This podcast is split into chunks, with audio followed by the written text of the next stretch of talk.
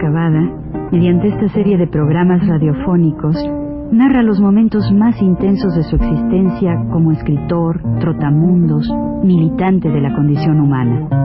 Todo lo cual es ya patrimonio de nuestra mejor literatura.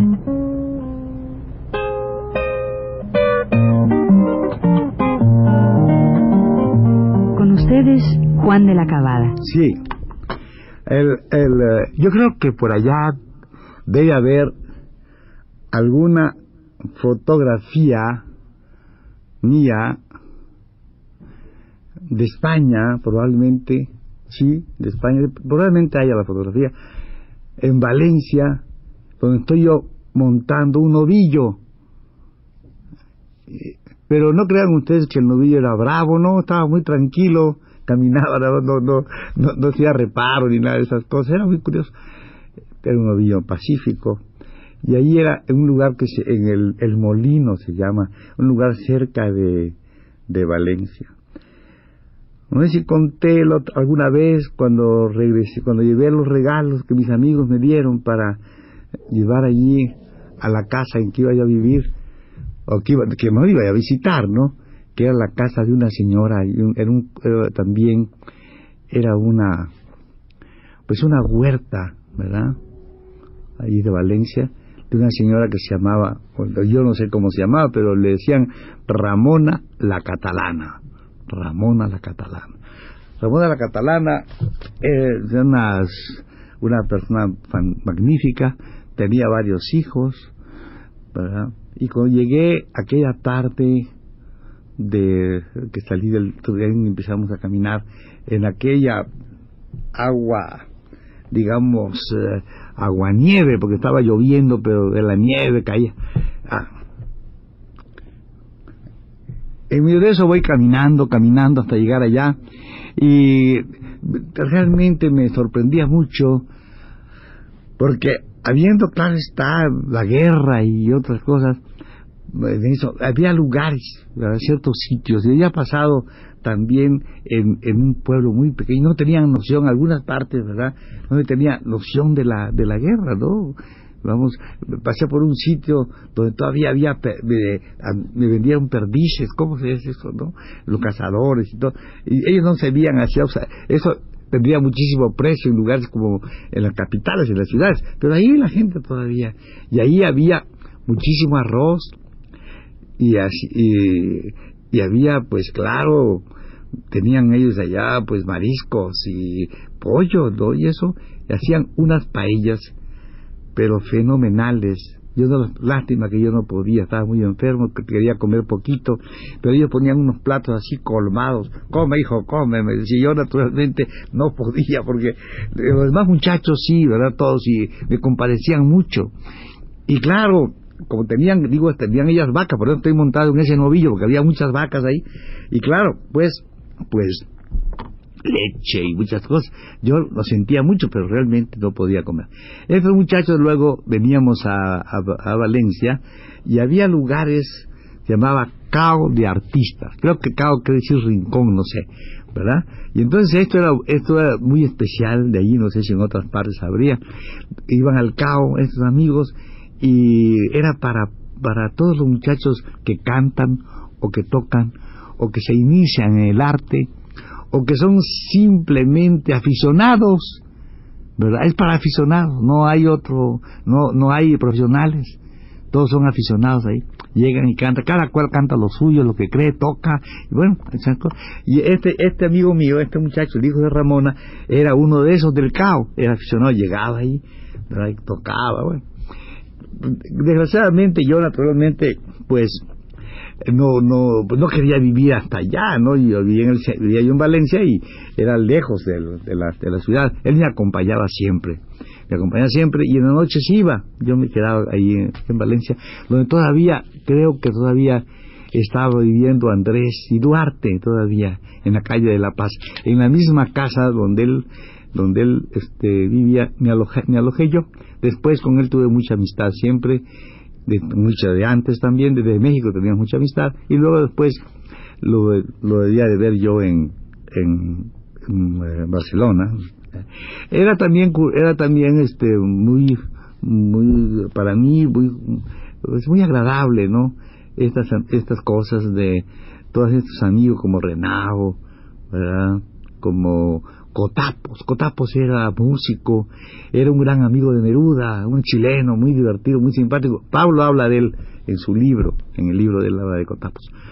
Y estas, eh, todavía pues estaba todavía en Valencia Miguel Hernández y todavía seguíamos con nuestras conversaciones acerca de la cultura árabe sentados en el Turia, entre las, las piedras del Turia, porque casi nunca hablábamos él y yo de otras cosas. Tengo todavía un original de él, que no sé por qué debe andar por allí unas cuartillitas que se llama Los Sentados de Miguel, ¿verdad? No sé si lo publicó, pero yo tengo los el original de Miguel. Y estas cosas, sí, León Felipe todavía creo que estaba allá, ¿verdad? En ese tiempo. Y ahí me estuve, pasé allí el fin de año, y mi recuerdo es que fuimos con un, con un gitano, caminando por eso, por, allá, por el campo, por el campo, camine, camine, camine, hasta llegar a otro sitio donde se estaba celebrando, en medio de la guerra y todo eso, estaba celebrando una, el, fin de año, ¿no? Con mucha alegría, con unas, una, una especie de comales inmensos, ¿verdad? Que se ponían ahí así, y en, en, estas y, se ponían las castañas que brincaban, las castañas asadas brincando encima de ese ese comalón, digamos, ese comal inmenso, y yo sin poder nada, porque yo estaba muy enfermo, tenía la úlcera, ellos no lo entendían eso, no entendían esos campesinos que yo tuviera esas cosas, que yo tuviera, que no pudiera comer, porque ellos lo que tenían era comer, sobre todo en aquellos tiempos, comer era un privilegio, y, y esa, y eso era naturalmente, este, pues, eh, eh, no, solamente importante, sino algo que se debía hacer, ¿no? Y yo naturalmente no podía, ¿qué voy a hacer? Estaba yo malísimo, me dolía tanto. Y ahí, pero me pasé toda la noche con ellos en los bailes y esa cuestión, hasta muy de madrugada que me quedé acostado un ratito en un camastrito que había adentro, un ratito, porque me daba vergüenza que yo, que yo naturalmente estuviera sin, sin poder hacer nada, yo con este dolor. Y por fin, como en la, en la mañana, como a las siete o las ocho, no querían que me fuera, yo me fui y lo que es realmente extraño, lo que no había sentido yo nunca, así, es que cuando yo me voy, se ponen a llorar, se ponen a llorar, y también otra cosa que no estaba acostumbrado, no sé si sería costumbre árabe esta o porque en, Francia se hace, ¿no? Se dan los besos los hombres, yo naturalmente no, no estaba habituado. Entonces a la despedida todos todos los besos y esa cuestión ya me, me pues ya me fui yo me vine a, por el camino aquel otra vez no con el gitano que me llevó tan tan con su varita. Parecía una cosa de García Lorca realmente.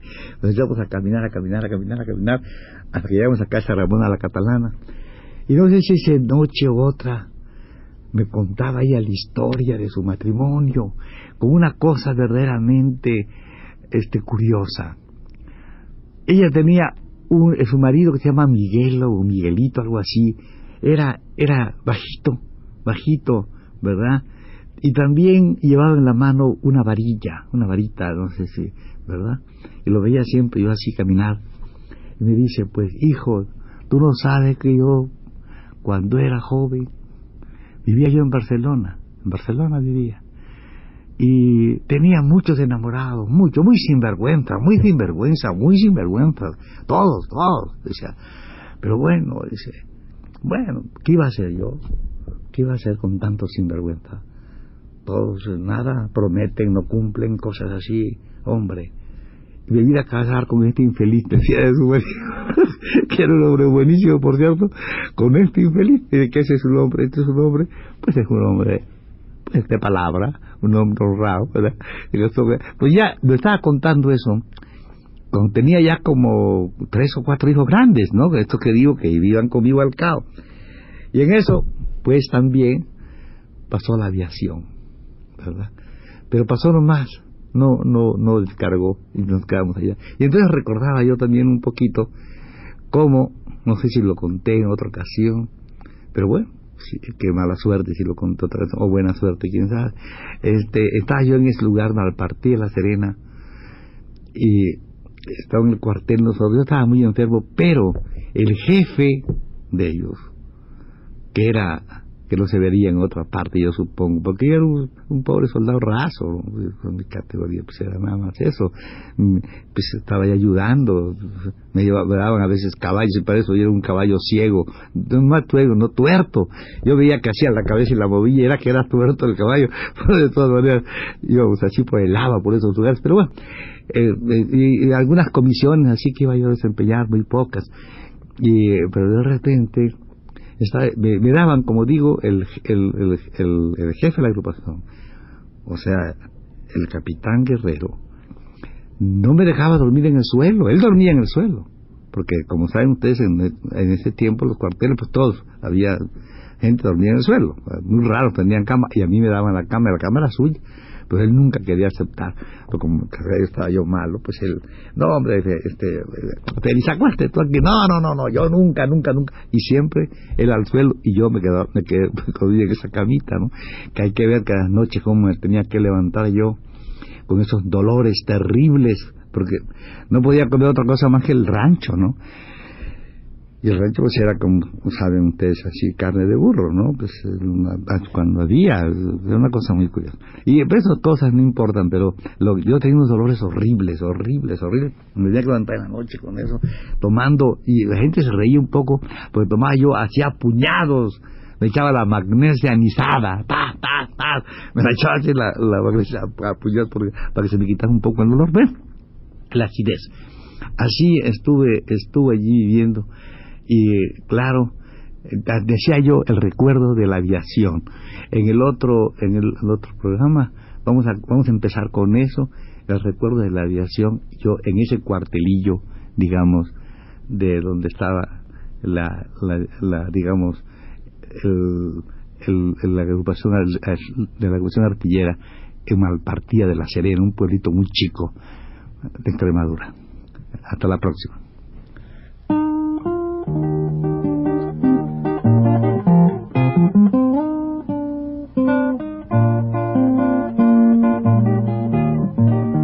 Universidad presentó Recuento Vivo.